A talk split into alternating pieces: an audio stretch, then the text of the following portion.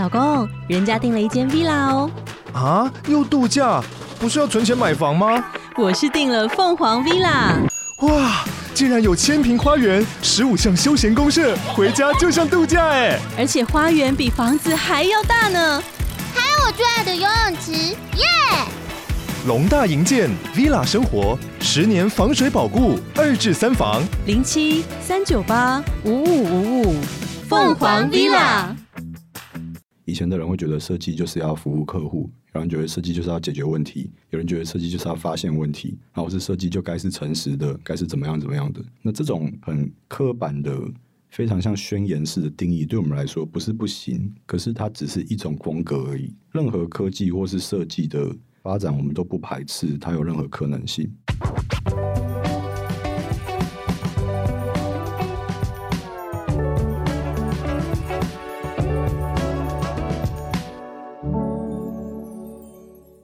在设计里看生活，在生活里找设计。Hello，各位设计关键字的听众朋友们，大家好，我是易行，欢迎大家收听设计新商业单元。那今天的节目呢，我们邀请到最近在 Shopping Design 站上非常有人气的专栏作家三世的何庭安来到现场，还要来跟我们聊一聊从平面设计到数位体验设计的美眉嘎嘎。欢迎庭安。嗨，大家好，我是庭安，我是一个平面设计师，然后也在三四家公司里面担任艺术总监。目前啊，暂时啊，不知道做到什么时候。我觉得庭安的那个专业非常的斜杠，就是包含最近在 Shopping Design 的专栏里面，把那个品牌重塑跟业主斡旋的过程写得非常的细节。很难呢，我很怕丢脸呢。嗯，因为刚刚有提到，就是庭安跨的领域，我自己觉得其实还蛮丰富。然后自己就有稍微查了一下，哎，你怎么从平面设计，然后到数位体验设计，然后又对于品牌有这么深入的了解？然后我发现这一切的开始都是从你自我推荐去重新设计你们学校的识别开始的。发现你自己有在。履历上面这样写，然后我觉得这是蛮有趣的。想说从这边开始聊，就是为什么当初会这样子自我推荐，然后开始踏入所谓的比较像是艺术指导的工作，然后以及对品牌有这么深入的了解。嗯，我有这样写哦。对啊，你有这样写，太丢脸了吧？我记得，因为当初我在学校是有点类美工的角色了，嗯，就是你在学校里面，其实你只要会几个软体，你会 Photoshop 或 Illustrator，然后学校就会说，哎、欸，他会。然后隔壁系也会说，哎，这个人好像会。然后什么排山倒海的需求就会从他身上灌进去。当时我在设计学院里面，我知道呃有很多品相都是其实大家不想剪，就是大家都觉得啊这种烂工，就是我一下要做什么社团海报，一下要做系所招募海报，然后一下又要做简介。所以我在做了大概四五十种品相的时候，突然全校的风格就变成我个人的风格了。然后那一瞬间，就是其他学校都谣传说，哎，听说。我大学是实践大学嘛，就听说实践设计学院有一个对品牌很有兴趣的人，怎么会突然传成传成这样？因为就会说，哎、欸，你们招生海报是谁做？哦，就那个没传系的某一个人了。那你们学生证嘞？哦，也是他。啊、也是他对，那教职员证也是他。哦，他会做 rebranding 哦。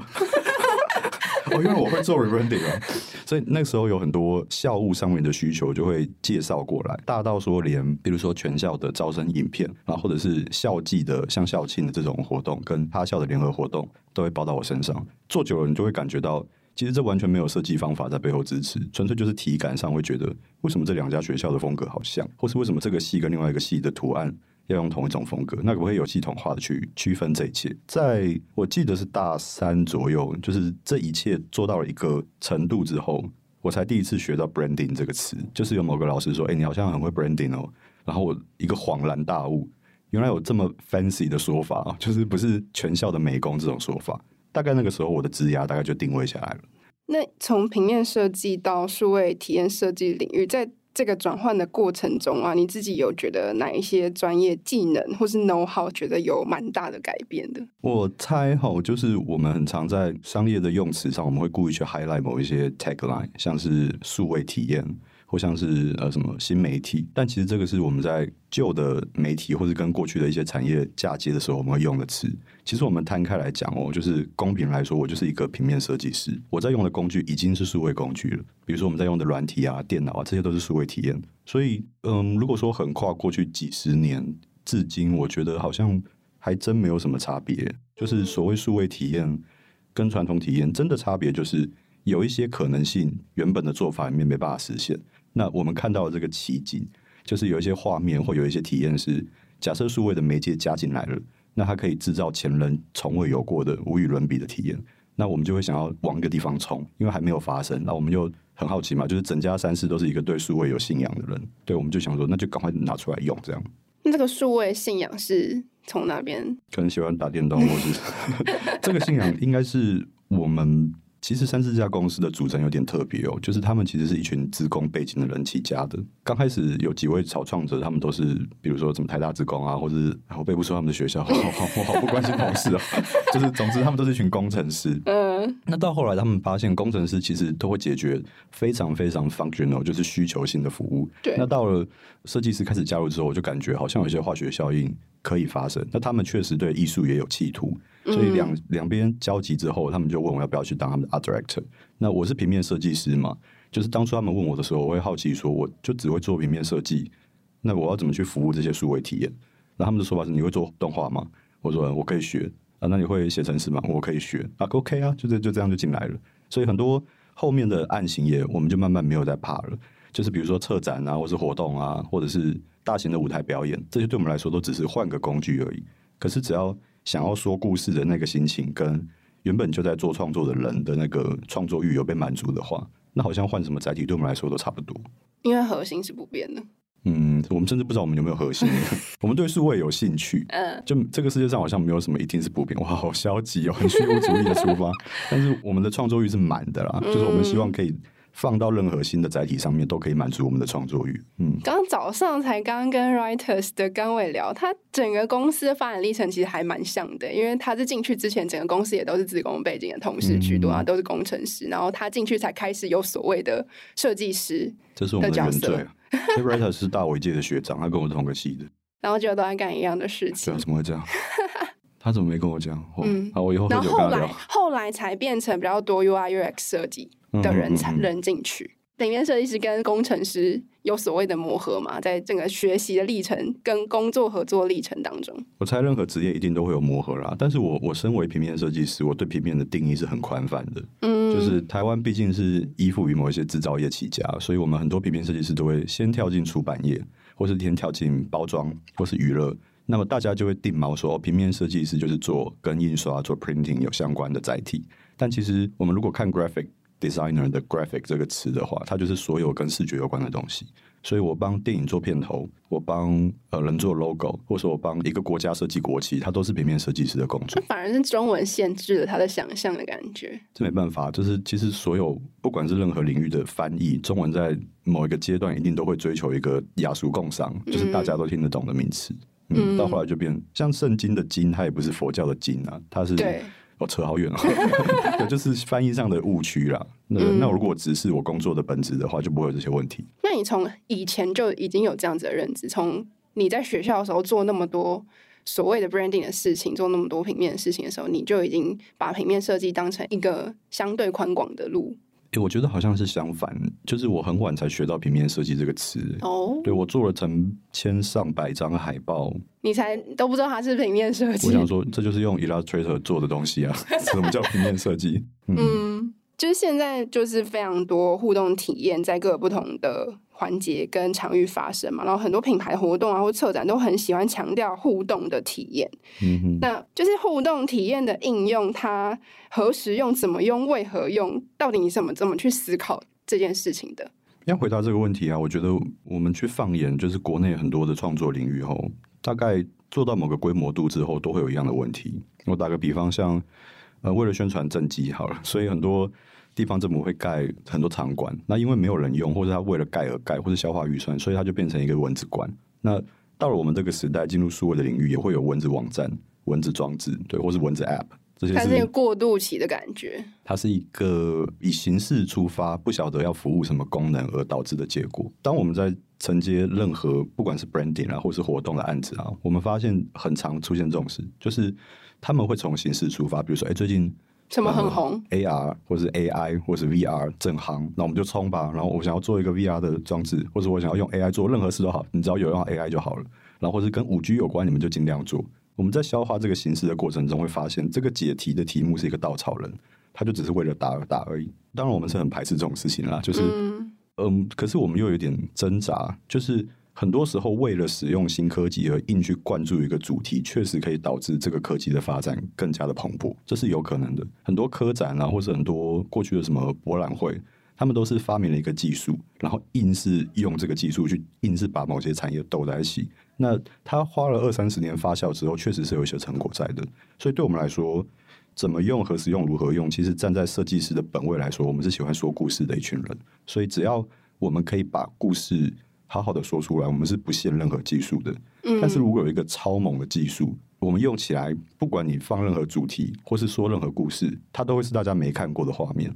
那我们也会。潜移默化的偷偷偷渡进去，嗯嗯，老师有点私心了。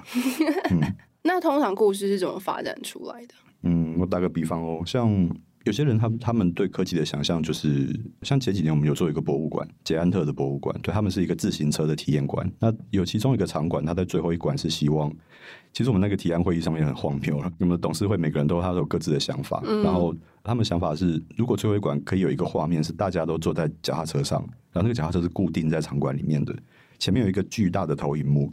当我骑脚踏车一边看电影，是不是一个很享受的娱乐？这样，然后我心里就想，当然不是啊，谁会看电影的时候想要脚踩脚踏车，然后在那边动来动去？我踩两下我想。要多一个场景。对对对，但是在他想象的那一个氛围里面，就是如果站在抛弃策展人的角度，纯粹从广告的角度，或者从一个你站在旁边旁观来看，那好像是一个很娱乐的画面，就是一百个人坐在脚踏车上，然后一起看电影。嗯，那我们就知道使用者就不是这样嘛，所以我们互动的体验其实会有好几个方的面向要去检视。比如说，UI UX 已经有很多这种方法了，像他们会做使用者调查、使用者旅程图，然后会出各式各样 UI UX 的访谈。那他们就是为了确保这件事里面的这个局里面的所有关系人，他都是得到各取所需的效益在的。那么玩的人有收获，做这件事的人他也可以达到他广告的成效。然后我们身为创作方也可以满足创作欲。这个共结，我们是在一次一次的会议里面需要被抓出来的。那我们最怕的就是其中一方讲话太大声之后。他就被导出了一个歪风，就是哎，互动领域就只能做这种形式，或是只能往什么地方走。那设计师也会觉得，哦，我是不是在互动领域，我只能参与某一个小块而已，而不能以一个平面设计师去主导一切的专案走向。像刚刚你刚刚讲，就是有很多也许企业案或是品牌的需求，它的目的性很明确，它就是想要主打某一件事情，某一个它现在这个档期要做的那件事。嗯，那在这样目的性很明确的情况下，我们要去建构内容，然后选择载体，然后去服务这个很明确的目的的时候，在做这个权衡的过程中，你们在这么多的期间有没有理出一道，比如说权衡的方法吗？或是你们的哲学？嗯，我是觉得没有，哎、欸，会不会太直白？我在猜齁，就是刚开始有一个设计领域出现的时候，大家都会好奇，哎、欸，它能对带来什么价值？对这个产业会有什么影响或冲击？大家也会好奇，我要怎么验证你的互动有没有效，或是体验有没有达到我要的估计出来的满足值？假设我们这样比喻的话，可是其实我们如果以创作领域的多元发展来看的话，我我一一直绕一些很厉害的词。长久以来，假设你去问一个画家，就是哎、我我想要开一家店，可不可以帮我画一张那个挂在店里面的画？他不会有胆去问画家说，那你要怎么验证你的画可不可以达到我们要的值？或是我想请你帮我拍一张照片，那你要怎么确保这张照片可以满足我们的期待值？你就是信任他的才华嘛？你就信任他的能力？那他当然可以做一些变现的可能啊，比如说我以前的画放在画廊可以卖多少钱，或是我的摄影师可以。上多少报道，有多少曝光，这些是可以的。站在创作者的角度来看，我如果非常私心的摆脱了这一切的话，他其实已经有很多客观的方法去论证。但是主观来说，我是希望我们不要心挂着这些事情去做创作。就是我们如果一直想着怎么验证、怎么预期的话，那很多很荒谬的事情都不会发生了。但是我们还是有很多客观方法了啊！不好意思哦，就是呃，身为设计师的本位，我还是要澄清一下：我们有访谈，我们有任何变现的方式，我们都会跟客户去谈。那不管是露出、曝光、转换，或是各种收益，这些都是透明的。嗯，完蛋了！我的问题就是要问预期效果 怎么去衡量？这就是不要把仿钢寄给。因为我就觉得，好像最近很常谈体验的设计，或是体验这件事情。好了，嗯、它即便它是非盈利性的展览来说，我们要怎么知道说最后我们的成果呈现在这一些互动者或是来观展者身上的时候，嗯，它有达到一个。也许预期的体验效果吗？还是其实这件事情就是他创作完成之后，参与者跟他互动，他也是他后续持续延展的一环。我觉得事在人为啦，有些案子你就是要满足客户，有些案子你就是希望满足创作欲，有些案子你就是希望大家可以玩的开心。嗯切分的清楚，这是事在人为。而且像你刚刚讲，很多展览都是公益型或者是非商业案的。对啊，那这种案子它其实还是会有一些变现的目的。比如说，我希望来客数有多少人，我希望多少人转贴的多少曝光，或是它可不可以转换成正机，转换成 各式各样的东西？那可不可以做成简报，做成报告？可不可以拿去提下一次的补助？这些都是各式各样的背后的需求在在做动。但是我们都会把它当做作品来看了。就是如果我们只满足其中一端的目的，它就会变成一个非常非常功利导向的作品。那你对你越是功利，这个世界对你就会越严苛。老实说，我们还蛮信任这件事的。做一个博物馆，跟做一个活动，跟做一个演唱会，跟做一个品牌的包装，这四个出发点是完全不一样的。它的 TA 也不一样，商业模式也不一样。那对我们来说，如果他们都可以当作品来看的话，那就太就是当我的作品集网站放上来，他们都可以被大家一看到觉得哦，这也是作品，这也是作品。但其实我们服务的目的是不同的，背后的客户是不同的话，我是觉得设计师能做到这样，我已经很满足了啦。那3事可以做到这样吗？我当然要说可以啊。然后设计跟创作之间的关系蛮微妙的啊，这样听起来。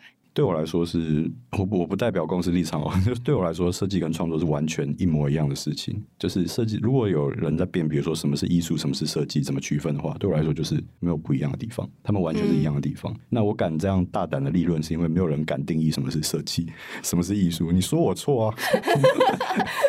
米开朗基罗画西斯丁小堂的天花板，这是设计还是艺术？那我在我 T 恤上面写了一个行字，然后我拿去卖，这是设计还是艺术？来啊，说错。然后可是很多人都说设计一定是服务或解决某一个问题。那我等一下就，我等下马上我名片拿来，然后写两个字丢在他。我说这是这是艺术，然后大家敢说？那我说这是设计，因为我有设计字体，大家敢说他错吗？那比如说之前大家有很常听到二零一九年金曲奖专上面的动态字型的呈现，嗯，这件事情就是可让我们感觉到原来。科技这件事情呈现出来，它并不会是冰冷生硬的，加上音乐，加上它的动态效果，加上它原本的设计，可以让大家感觉到那个零距离或者是有温度的感觉。这件事情还蛮有趣的。嗯、那所以创作的氛围要怎么营造？我不知道是不是有很多人问过你，有没有一个方法？说到有没有人问过？假设 podcast 的话是没有，嗯，因为这是我人生第一次上 podcast，真的吗？想不到吧？就是对啊，我怎么会现在才上 podcast？对我们来说很轻松，就是这件事其实一点都不难。哎、欸，你刚刚讲的非常好、欸，哎，就是它它没有冰冷的，是很感性的。这个这是不是我们作品网站上面看到的？没有，很多人都这样子写啊。哦，那就好，可能是因为歌好听吧。我们在定义科技的时候，我们其实没有被一些影视文化影响了。就是当我们说到科技是冰冷，或是数位是冰冷的时候，它是吗？对我们来说，从来都不是啊。就是甚至是科技是温暖的。对我们来说，比如说远距离的人，他们无法沟通，可是透过科技，他们可以跟家人联系，这是无比温暖的事情啊。科技的冰冷，我们猜是来自于很多。科幻大片的影响，就是大家在塑造一个反乌托邦或是一个很数位的世界的时候，都会喜欢做一个现代主义的极致，对，就是墙面是洁白的，然后玻璃对窗明几净。未来不可能是这样嘛？人类不会把自己打造成这么拘谨荒谬的状态，除非有一个集权政府了，就是我要科技岛国，然后冲起来。但人类就是不会把自己弄成这样啊。所以我们在看很多科幻片的时候，我们都会觉得科技哪有这么非人类？对，它没有这么冰冷。嗯嗯，有一部片叫那个《Playtime》，是法国导演导的。他就是在他在讽刺这件事，就是当里面的人现代主义到了一个极致，然后每个人都穿着全白的衣服，然后梳着一样的头发之后，那个生活会有多无聊。反之，有另外一部电影是那个《Her》，就是云端情人，它就是一个非常人文关怀主义发展的未来。就是当每个人的生活不一样，习惯不一样，然后语言不一样，那我们该怎么透过科技跟人交流？它塑造了一个有品味的未来。那在去年，我们有一个专案叫做元宇宙馆 Login，嗯，对，在高雄的台湾设计展，我们在定义元宇宙这个题目的时候，也确实就是不想要再做大家刻板印象中的科技的元宇宙了。就是大家想到元宇宙，就会想到要么就是很 cyberpunk 的风格，就紫红紫红的，不然就是很非常非常科幻，像是骇客任务那一种未来。但其实对我们来说，元宇宙的世界，大家也会有审美啊，也会有需求啊，也会有跟人之间交流的温暖。所以我们在定义这一切的时候，发现，如果说科技真的有什么冰冷或温暖的硬要说的话，我觉得就只有，比如说我们主机。很烫，这样算温暖吗？就是我们只有这个，就是科技有无限的可能，数位有无限的可能。嗯、那三是过去持续的透过数位工具去做别人没有想象过的事情，包含体验跟新的视觉风格，嗯、这些没有人做过的或者是新的视觉风格，嗯，在去探索的过程中，你们都做了哪些事情？新的东西，我个人是 A 型人格啦，嗯、就是我喜欢有趣的东西，然后很容易感到无聊。所以，我们的 sense，如果我我的敏锐度是有区分说哪一个维度的话，我对于新的东西或有趣的东西，其实没有这么敏锐。可是我对于无聊的东西非常敏锐，oh. 就是我一看哇，这好无聊，很容易有这种感觉。那很多招式就是组合技，我们都看过了。当我们当初在听到那种呃，任何领域的设计师说，哎、欸，我们引用了新科技，比如说我们原本是静态，我们现在变动态的荧幕，嗯，然后我瞬间就觉得我好无聊。那湿度呢？温度呢？气味呢？体感呢？触觉呢？你都没有玩啊，然后我就会想要去碰这些东西。那我们所有人的个性大概都是、这样吗？对，就是很容易觉得利用过了。做过了，要不要换一个新东西？嗯，那不然就觉得在科技的世界里面，就是怎么学都追不上它发展速度。哎，不会啊，哦，这个真的是误区。就是这个世界所有东西都在发展，就是生物学、科学、艺术，任何东西都在发展。只是我们如果用功能来说的话，有一些发展它在商业的转换上价值就是比较高。但是人类本来就有很多语言在发，甚至有些东西是失落的、消失的、被淘汰的。我们在追求新科技的同时，其实也是在试着去消化当代的人需要什么东西。然后这个科技如果加进来之后，会不会有化学效应？那这化学效应说不定就是前所未见的。我们自己呃内部的人在画那些 style frame 的时候都没想过的画面。我们就哎，那玩玩看，玩玩看，这样。哎、欸，我觉得我在列访纲的时候，我问了一题超难的问题，但又很想问，就是你觉得数位等于虚拟吗？当然不等于啊，但是有很多交集。我们会想说，数位是虚拟的，就是跟我刚刚讲的一样，就是那些科幻片啊，就是头插一个管子，然后就进去数位世界。我我拉回两百年前哦，诶，一百年前而已啦。就是对当时人来说，动画是虚拟的，他们觉得绘画是比较真实的，因为它模仿现实世界，然后转译成一个平面上面的表现。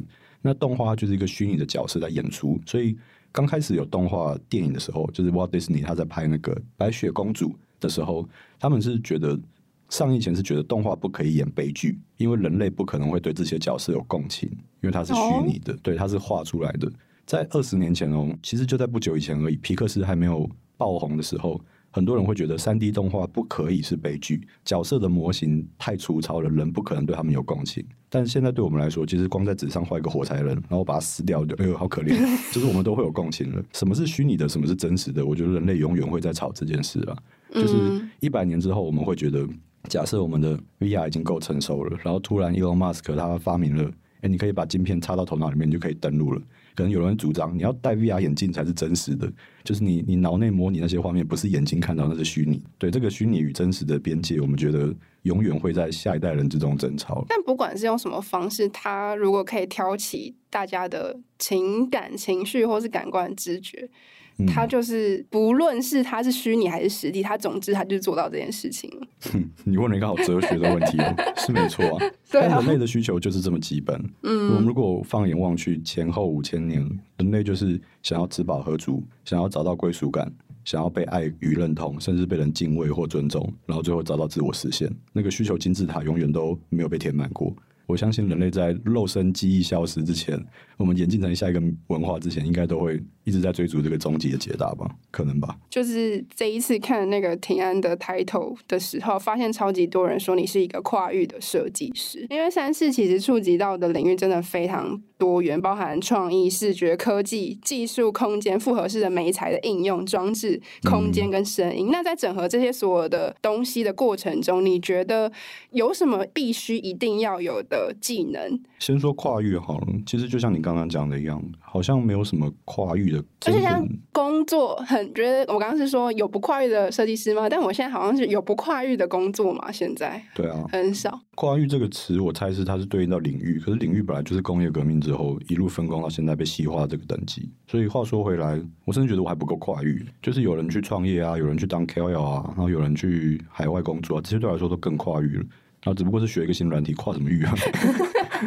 对啊，我如果说真的要保留什么的话，我有一个心法，就是我硬是哇，这个我我一直背在心里面，我一直没有讲。就是我觉得这个时代，我如果我要成为一个舒服的、成功的创作者，有三件事我必须一定要要挂在心上的。一个是思辨能力，这个超级古板，可是就是做不到嘛。就是批判性思考，就是那个 critical thinking，就是我必须要刻意的让自己知道什么东西对我来说是有意义的，什么是没意义的，什么是对，什么是错，这个要不断的思辨，因为新东西太快出现了。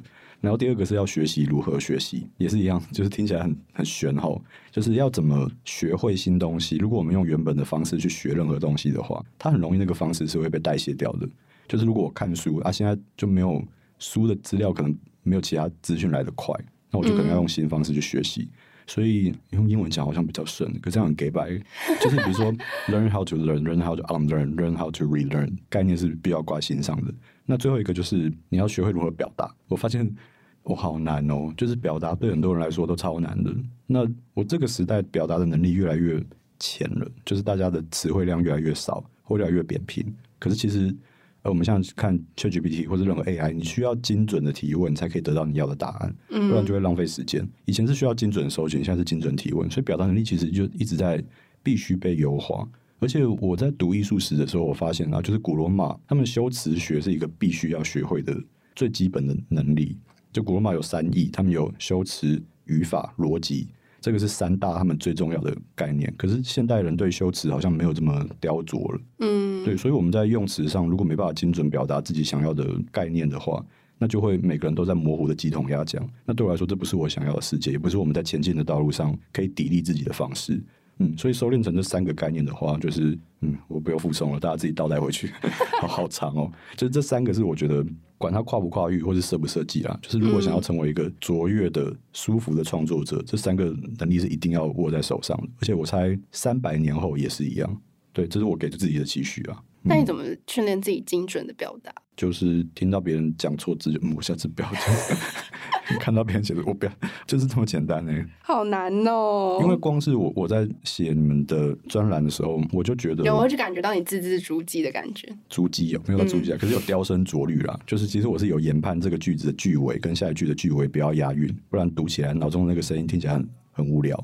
你看我就无聊到这种程度，这两句押韵怎么怎么韵脚一样，我换个韵脚。然后还有整个叙述脉络啊，很很清晰也很流畅啊。这是其实是在大学的时候受的训练啦。嗯，我在大学的时候，与其说教育比较多，不如说训练比较多。就是什么事不要做，比你该做什么事的训练是更多的。感觉念大学好像跟大部分人念大学有点不太一样啊？真的吗？因为一直被压榨吧，一直被老师欺负。回到三世，就是三世，他二零二二年的时候，其实有经手了春夏台北时装周的开幕秀嘛。然后这个开幕秀是以跨越时尚艺术汇流为主题，然后有邀请了六组台湾设计师品牌跟艺术家一起跨界的合作。嗯、然后这个案子我觉得也蛮有趣的，就是他打造了人体跟空间、虚拟跟真实之间的一个沉浸式的体验。那很好奇，想要问说，哎，这个开幕秀当初的讨论过程是怎么样？开幕秀的策展概念是什么？你们怎么去定义沉浸式这件事，我先问这个问题，我们再来讨论沉浸式。哇，真是字字血泪。他如果我们讲白了，这个专案大家如果有兴趣的话，可以在作品集看到，嗯、它就是一个开幕秀。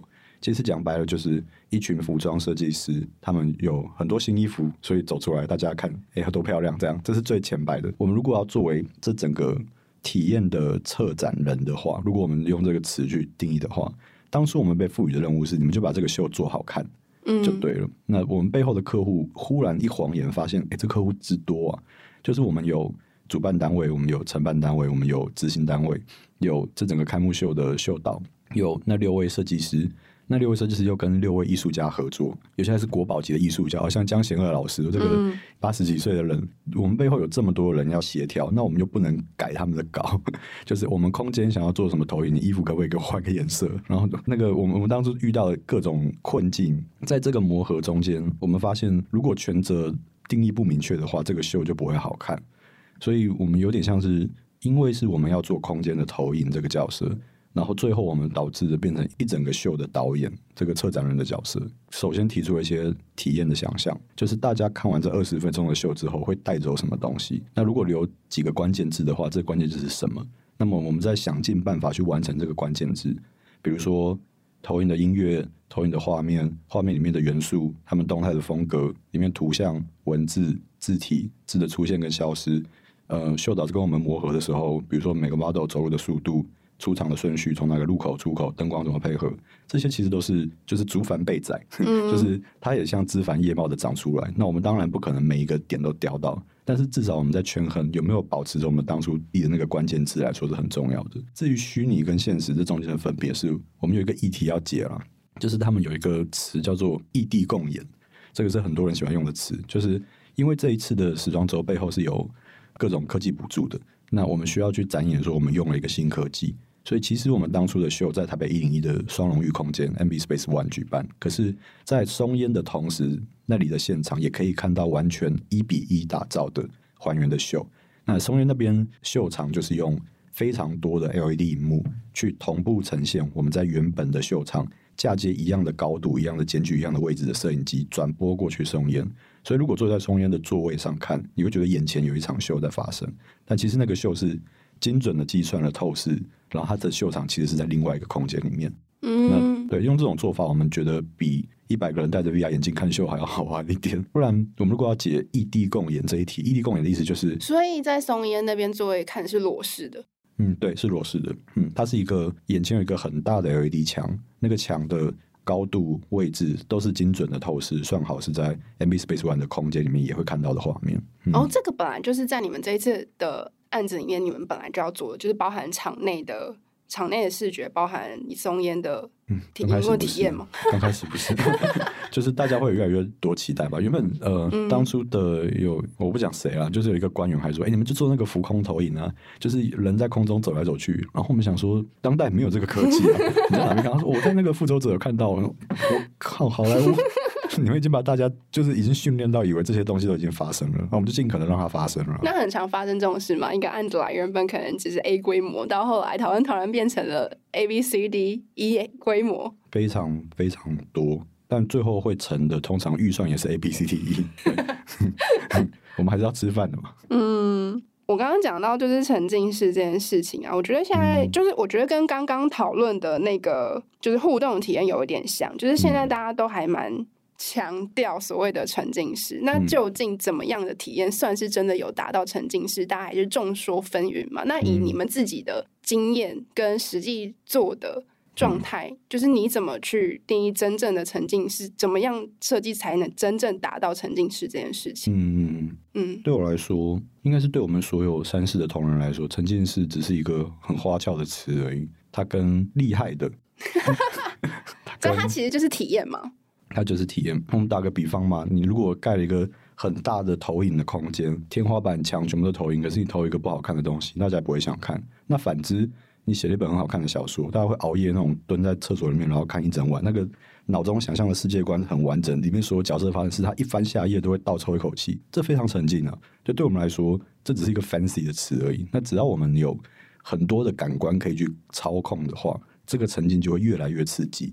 所以我们要追求的其实不是够沉浸，而是我们要什么体验。那这个体验做得够好，它就会非常非常沉浸。嗯，那就会是一条不归路。当就是所有的观众的感官都被养坏之后，我们只能越来越就是细微的控制大家的感官的调度，大家的情绪这样。嗯、我们没有这么悲观，人人类是很肤浅的，就是我们我们精致的东西吃久了之后，就想要吃丑霸的东西。对，我们没有这么难服务。比如说看电影看多了，就会想说，哎、欸，我是不是看个书好像比较。可以得到一些文艺的养分，可其实书也不过就是一个载体而已。嗯、这种载体的代换啊，然后哪一个它的潜台词是什么，对我们来说，这敏感度是够的了。那你们怎么选择什么样的故事要用什么样的载体说？会经过怎么样的讨论或者是选择？哎，实物上来说，我们反而很常是翻盘客户原本提出的载体，就是客户要投影，我们说不要，你要不要做手机 app？或是客户要像之前有一个专案是，我们的客户是希望他做一个，嗯，有一个专案是我们之前有一个叫 DigiWave 的，嗯，呃，在高雄的车展。然后这个策展呢，它是科幻主题的展览。其实说到科幻主题，很多人就会想说，那是不是要放，比如说《星际大战》啊、《沙丘》啊这些 IP 进去？但对我们来说，这些 IP 放上去之后，然后我们。投影出二三十个投影幕，然后一直投他们的电影画面或是小说方面，其实已经有用到科技了。可是它又不是一个很沉浸的概念，把所有这些做法都删掉，然后客户当初的期待，还有策展人当初的期待，我们都删掉。我们想说，科幻的本质是什么？它其实就是幻想，它只是透过科技手法去呈现。我们应该要做的是一个幻想的场域，然后这个场域是可以用最新的科技，大家没想过的方法去呈现的。那我们就最后变成了一个超级大的，我忘记几坪了，目测大概有嗯五千两百万平左右的空间，然后投影出来，然后地面跟墙面都做了一个很像是某个未来遥视过去的隧道，然后一直往前冲，一直往前冲。对我们来说，这个是比较科幻的本质。要说它正确吗？或是它就像刚刚提到的，它可以被验证吗？我们觉得未必。可是我们提出了一个世界观，这个世界观是在服务跟创造之间的权衡，或者说商业跟艺术之间的权衡。我们给大家看到了一个数位奇景，是只有我们才办得到，而且只有科技的介入才可以打造的风景。在推翻客户选用的载体的过程，会很艰辛吗？嗯，其实不会。对我们来说还蛮轻松的，因为客户其实他们的坚持通常是来自于不安。我们某个人发起了一个活动，或是我们要行销，或是我们要干嘛，然后就是举了一个例子，这个例子通常就不了了之，变成了一个大家心里边心照不宣的解法。问题在那边，解法有一百种，我们只是提供了新解法，然后还是给客户选择，就是你要用 A 方案还是 B 方案。如果用了我们的方案，他也不会没有台阶下，因为我们就是全球共好嘛。如果是这样出发的话，其实客户通常会买单，而且有时候客户不买单，也是我们提的解法。就在当下的时空环境里面，就是不好用。嗯，这个我们也是可以接受的。嗯，那回到当代设计师个人的角色，最近每一个设计师来，不免俗就要问一下，就是如何成为一个用工具的人，而而不至于成为一个被工具取代或是被工具追着跑的人。人类真的是很，很难哦。对呀、啊，就是做什么都会这样，不可能啦！大家准备被代谢掉吧。我就直说了，就是这个世界。没有这么难，也没有这么简单。我们在使用工具的当下，其实我们也代谢掉了非常多别人使用的工具。嗯，我打个比方，我们所使用的任何设计软体，其实他们都是从非常多设计软体里面，就是它脱颖而出的。它当初有，比如说我们现在用 Illustrator，它其实它在 Adobe 底下的，可是 Adobe 当初其实有非常多竞争对手，那他们背后也养了非常多工程师。这些工作机会或这些科技的发展的过程，会被使用者的需求或他们的欲望所。慢慢的筛选掉，我们在被代谢掉之后，我们就无事可做吗？我们还是可以做下一件事情啊。所以要如何成为使用工具的人，而不是被工具取代？我觉得“工具”这个词本身就是在服务人的需求。所以这么宏观的问题，如果要用一个平面设计师的角度回答的话，我会觉得，其实我说明明天就失业了，我怎么知道？但是我我们既然不可能预知我们未来是什么，至少我们可以知道当下我们生而为人，我们喜欢什么或讨厌什么。那我相信人是有共感的啦，就是如果全人类都喜欢看，比如说荒谬的、好笑的，或是抄袭的影片，我们就。也可以迎合着这个风气，可是做一些我们觉得更有价值的事情。嗯，那反之，如果我们无法预测其他人喜欢什么，那我们就算在使用再厉害的科技，也没有人要投资或者使用它。当下的人类需要什么，我就去做什么。这是我可以给出的阶段性很灰暗，但是很实用的答案。那接下来三四还有什么想要尝试或者正在发生的可以分享的？有趣的事情，我觉得具体的专案的名字我们虽然没办法讲，可是我们最近在做一些已经难度高到有一点，我觉得真真的人类做得到吗？已经到这种程度了吧？我们希望在前阵子接了非常多策展的专案，那我们要策展，并不是因为我们想当策展人，或者我们对展览有什么想法。我们发现说一个故事的方法，我们可以透过影片、文字、图像等等，但是透过一整个空间，对我们来说是最可以把时间性、然后体验感、然后导流。然后曝光度的统合来说最有效的方法，所以我们过去做了很多策展案。那我要讲这个是因为年底或是接下来几个月，我们也会策一些展。不过这些展，我们除了把这个展览做好来之外，我们也希望做一个典范，是让后续的其他策展人或是对展览有兴趣的人，他们可以 follow 这个模式去跟其他展览做嫁接。所以，比如说我们把这个展览的呃规模度、导流，然后游戏规则定清楚，主视觉方式定清楚。那接下来的展览后续，比如说我们做了某一届的什么什么奖，或是某一届的什么什么展，那从今往后开始，其他展览也可以跟着这个模式走。我们希望是达到这个典范。你觉得这个模式重要的原因是什么？因为它可以省很多后续人的工。其实我们都是为了大环境好了。我们之前遇过太多，就是要策展或是要做任何专案，然后上一届或是上一代的人，他们的方法还不明确，或是没有。脉络可循，任何主办单位的人只要换了一个人之后，他们的整个组织规模大变动，然后方法就不一样了。我们希望可以尽量避免这件事，因为我们是理工脑嘛，就是我们希望可以写一个系统，这个系统可以好好的被后续所有人使用。所以我们接下来，老实讲，我们任何专案好像没办法公开，怎么会这样？我说，我最近跟谁合作，这些都没办法讲，因为我们太多科技业跟太多就是非常高度亲密的客户，我只能这样说。嗯、作品的规模度来说，我们应该不太可能去追求那种大的规模度了，而是大家来看这个东西会发现，哎，展览还可以这样做，并不是说呃，它必须是怎样，而是它还可以怎么样。嗯嗯。嗯，那规模这件事情，它对展览造成的影响会是什么？其实我们在说规模的时候，很多人会觉得，嗯，三四座的东西就是比如说有很大的投影幕，或是很大的空间，对，或是非常非常多台投影机，或者很细的 LED，这个是规模度的。但是对我们来说，它的难度已经慢慢因为数位科技的演进，所以没有什么困难的了。然后我们刚刚说的难，是我们想要挑战如何去细化这些，甚至让大家去细品，就是这个规模度的展的完整度可以到怎么样？嗯、那上一个，比如说更大的规模度又可以到怎么样？我们希望大家去细品出来这个差异，而且是在一个展览里面品得出这些差异的。所以展间的大跟小的布局跟安排，还有顺序，我们可能都会去微调。那还有什么样的领域是你们到至今为止还没有碰过，但是非常想要尝试的吗？全部都是。其实我们所有客户来问，我们都觉得是新的领域，就是超多，而且有有时候会。公司也会决裂成两组人，就是一组人觉得这很有趣的程度吧。对啊，我们每天都在吵架啦。就是对工程来说，很多视觉的东西他都觉得很新奇，可是对视觉的人来说这就很无聊啊。但反之也是，就是可能我们觉得这个互动形式很新，然后工程就觉得啊，不就只是写个 code 而已，这有什么难的？就是写一写就结束了。像之前有一个专案，我们后来没有成型，所以这可以讲很细。还有一个案子是，嗯，我们希望。有一个空间，然后大家走过去看到一张纸，你拿笔在上面写了几个字之后，旁边有一台机械手臂，然后它可以写出一整篇文章。因为你写了那三个字，这几个字，我们现场的摄影机会马上分析你手写这个字的笔迹，所以它可以完全模仿你的笔迹，然后快速分析之后，一台机械手臂会拿起一支笔，然后用你的笔迹写完一篇文章，你就会做一个很像是手写的很长的文章，但是其实你只写了三个字就可以办到的。那这中间使用非常多技术，包含笔迹分析，然后 AI 去 train。然后把它导进机械手臂，那机械手臂要怎么去写出这些字？这些字的内容又是什么？这对工程来说有一些挑战，可是对视觉来说，我们看到就是啊，不就一行字，就写个字而已，然后我们就觉得很无聊。然后工程就觉得这很难呢，你懂什么？但这种吵架我们在内部不断的发生。嗯嗯嗯，因为刚刚前面有提到说，你们在思考不要这么一直把商业跟艺术、商业跟什么。百分之百的挂钩，或是百分之百的去追求，说我做这件事情就是要 for 什么样的成效，或者就是要追求什么样子的效益，这样子的感觉嘛？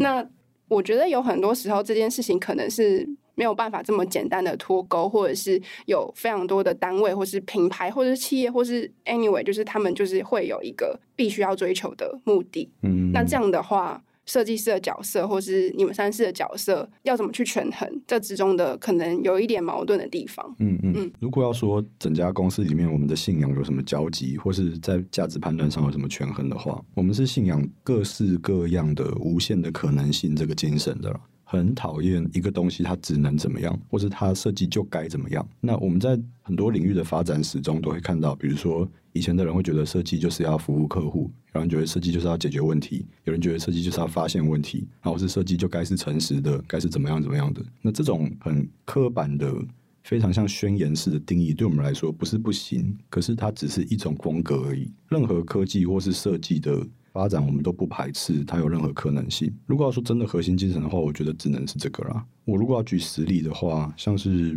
比方说，之前会有人说，像设计不能只是服务商业，但其实“商业”这个词，大家真的认识到它的本质了吗？商业其实就是了解价值跟价格的交换与变现。那价格跟价值其实就体现了人的价值观。那你就要了解什么是人。所以，其实做商业的人，他是最精通人是什么的，什么对人是有价值的。为什么钻石会贵？为什么一碗饭它的定价是这样？这都是了解人的过程。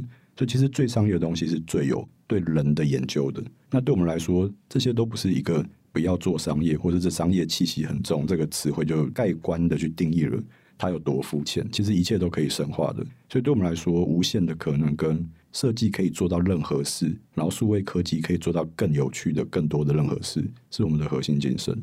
嗯，那以上要服务政治、商业或者任何领域或者任何关系都是可以。那今天非常谢谢庭安来到我们节目分享三是这一路走来，然后以及庭安在这个一路职涯发展中，他怎么去思考这些问题，然后以及三是他未来有机会在这些不同的领域有什么样新的可能性。那今天的节目就到这里，最后还是要再次邀请大家，如果听众朋友对于设计新商业的议题还有任何好奇，或是有希望听到我们专访哪一位你很感兴趣的对象，都欢迎留言让我们知道，并留下五星好评。那除此之外呢，我们也在节目下方留下小额赞助的抖内连结，欢迎喜欢我们的听众朋友可以留言抖内。另外，想要知道更多 SD 关注的议题，邀请大家持续锁定设计关键字 Podcast，或到 SD 的脸书官网 IG 社群来追踪我们设计关键字。我们下次见喽，拜拜，拜拜。